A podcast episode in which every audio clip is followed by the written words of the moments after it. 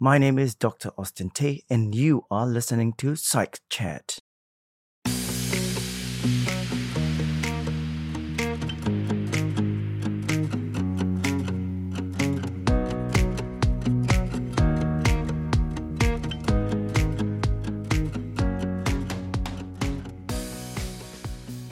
Hi there, this is Dr. Austin Tay, and welcome to episode 30 of Psych Chat. I've recently come across the term neurodivergent. I had no idea what it was, but was very curious and started reading up on this particular term. Presently, I'm reading a book titled Neurodiversity at Work, written by Theo Smith and Amanda Kirby. Reading this book, I am slowly beginning to understand some of my behaviors. If you're wondering whether I am jumping on the bandwagon on the latest fad, I just want to make a disclaimer. I was diagnosed as dyslexic so I guess I have a reason to dwell on neurodivergence, since dyslexia is within the umbrella of this classification. But what exactly is neurodiversity? A simple definition of what neurodiversity is is described as the diverse neurocognitive function of our brains. Neurodivergent, on the other hand, describes when an individual diverges from the normal neurocognitive function. Reading more about neurodivergence provides me with an understanding of my behavior. That is all I'm doing. I will not be advocating or starting a campaign about the inclusion of neurodivergent individuals. However, as an organizational psychologist, I can see why organizations should consider a fair way to assess neurodivergent folks in the spirit of inclusion.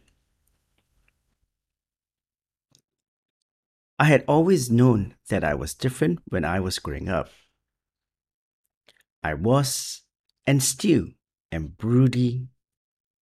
I often rationalize things in my head and sometimes conclude that perhaps I am just a bit quirky and different.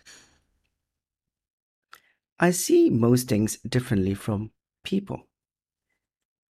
I see and feel a profound interpretation of perhaps an avant garde piece of art compared to most who might consider that art piece nonsensical. I tend to put myself in the artist's shoes and look intently at the art piece to see and pick up obscure things like colors or something insignificant, what to others, but it could be something else. I have never really been able to pinpoint why I am like that. I attribute that being arrogance, and I believe in what I see. Now, this is not a form of grandeur or me displaying a Dunning Kruger phenomenon. I am convinced that these are my interpretations, and I'm okay with that.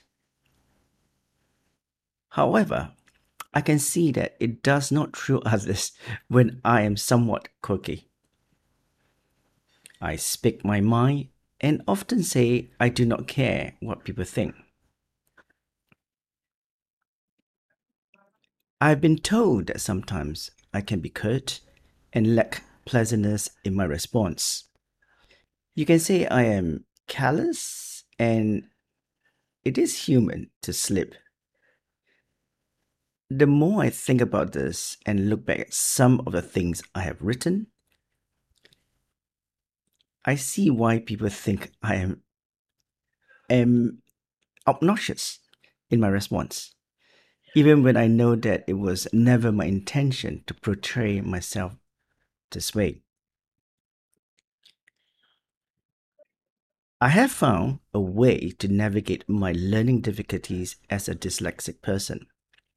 I look back at my journey and my successes, which were not easy. I want to share, though, that if you are someone who is neurodivergent, there are many more like you. While your journey will be challenging, you will find ways to navigate that because we are just that special for being who we are.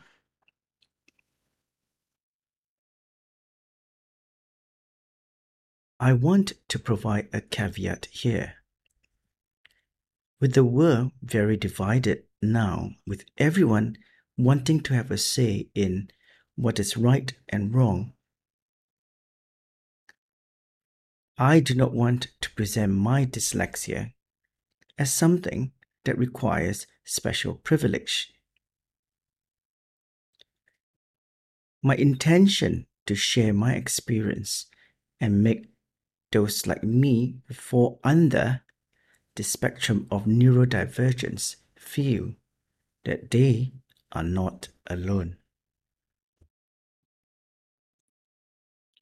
I enjoy the discourse concerning neurodivergence. So if someone asks me what it means for me as a dyslexic person, especially in the workplace context, I am very happy to share my struggles and how I have used my strategies to overcome my learning difficulties. I do not require pity or people being overly precious about me. I want to let others know that I am just unique or simply quirky.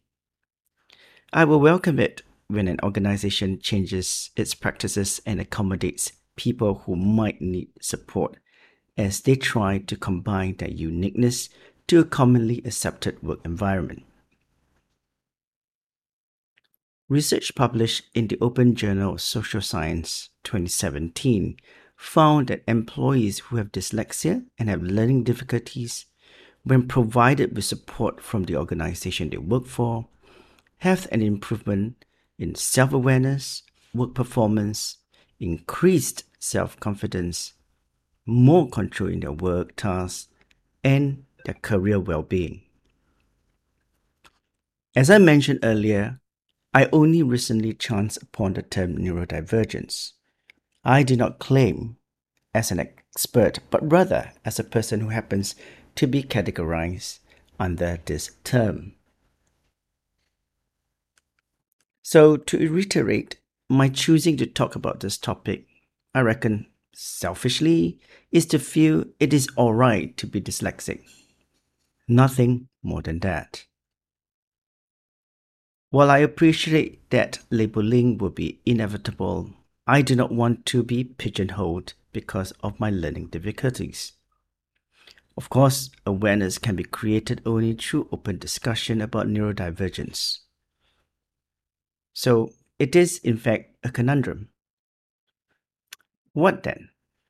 I believe the choice is yours for many who identify or have yet to discover being neurodivergent.